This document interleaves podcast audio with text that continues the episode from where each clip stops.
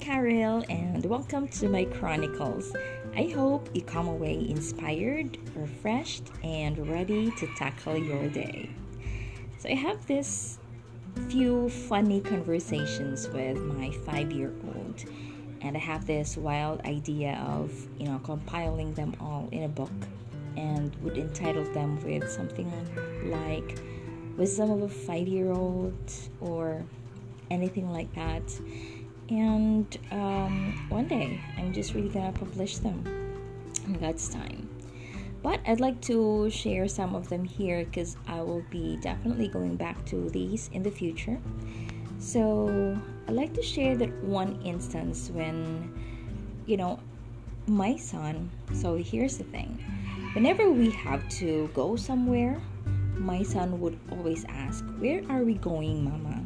Like he would never stop asking that until he will get his answer. Sometimes I know where we're going, so I would tell him right away and it would silence him. But on the times that I did not really know the answer, he would just keep on, you know, persisting about the question Where are we going, Mama? Mama? Mama? Mama, where are we going? Mama? And if I don't know where we are going, because sometimes I just want to ride around and just enjoy the scenery, especially if you're just here in our place, I just want to have some fresh air or something like that. So I don't know what to answer him. So I got um, frustrated with his mama, mama, mama.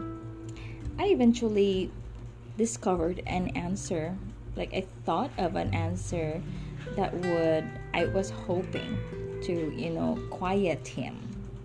So when he um, so when he said that Mama where are we going? I thought of you know you know that answer when you ask young people about um, asa ka padong or asa ka karon and these people would say sa imong heart So I thought, ah, I think I'll give that answer to my son. And so when he said, Mama, where are we going? So I told him, We are going to your heart. And so with that, he was so shocked and he thought, he really thought it was something funny and he was laughing about it. And he said, Really? You're going to my heart? And I said, Yeah, we're going to your heart and he giggled about it happily and I wondered why. And then he added, Really? Are you going to meet God there?